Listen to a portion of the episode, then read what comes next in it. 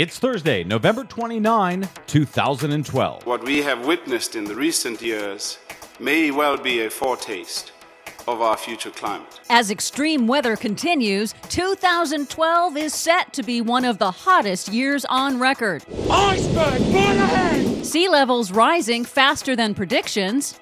Plankton is in trouble. Does air pollution raise the risk of autism? Plus, E P A knocks B P out of federal contracting. Poor B P. All of that and more straight ahead. From Brad Blog dot com, I'm Brad Friedman. And I'm Desi Doyen. Stand by for six minutes of independent green news, politics, analysis, and snarky comment. Here's, you're saying, Stephen, that the climate is in fact not warming. I'm saying there is no climate. It's just liberal weather. Come on. This is your Green News Report. You ever hear anybody say, lovely climate we're having? I'm gonna soak up the sun. Okay, Des. Lovely climate we're having. You never hear anybody say that. What do you have for us today? Well, first, some quick headlines. The Environmental Protection Agency has barred oil giant B P from signing any new contracts with the federal government because of its conduct and, quote, lack of business integrity during the Deepwater Horizon oil spill disaster. Would that be the same B P that pled guilty to eleven counts of manslaughter for their disaster in the Gulf? Indeed it would. The same B P from which no one has been sent to jail because of those eleven counts of criminal manslaughter That's they pled correct. guilty to? Okay. That's correct. Now, this temporary suspension does not affect B P's existing federal contracts. Oh, good. But it does prevent B P from obtaining new offshore leases or signing any new fuel supply contracts with the Defense Department, at least for a little while. U N Ambassador Susan Rice could benefit financially if the controversial Keystone X L pipeline from Canada is approved. According to a review of financial disclosure reports by On Earth magazine, Rice, a political target of Republicans right now and the top candidate to replace Secretary of State Hillary Clinton, has significant investments in companies that would profit if the proposed pipeline is approved. President Obama is expected to make a decision on that later this year. And so when he makes that decision, if he decides to go with the pipeline, Republicans will complain it was only done to help Susan Rice, right? Who knows what they'll say? Yeah, they won't say that. Autism has been linked to auto pollution during pregnancy, according to a new study released Monday. Using autism data compiled by the state of California, researchers found that pregnant women who were exposed to high levels of traffic-related air pollution were nearly three times as likely to have a child with autism. Families who lived within a thousand feet of a freeway seemed to have the most risk.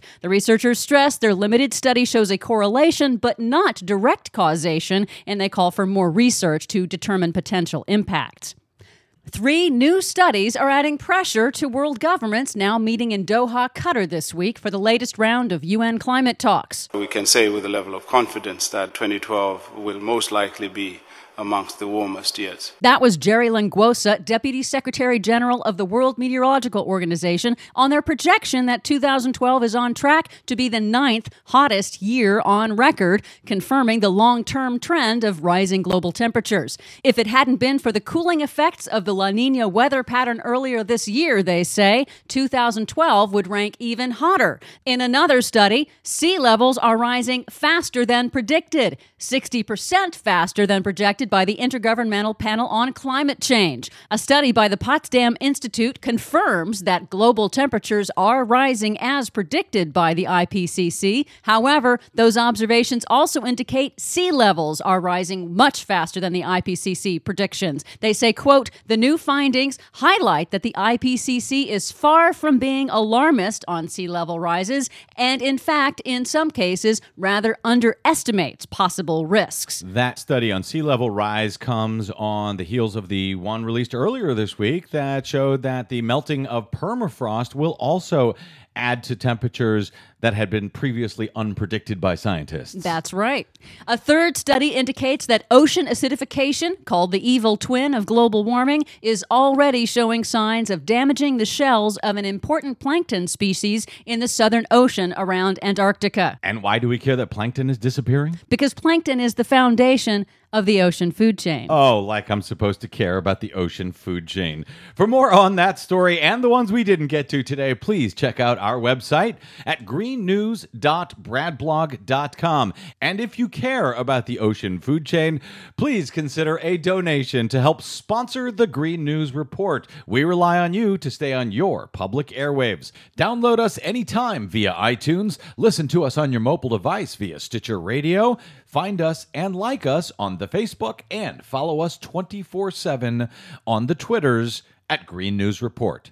From brad blog dot com, I'm Brad Friedman. And I'm Desi Doyen. And this has been your Green News Report.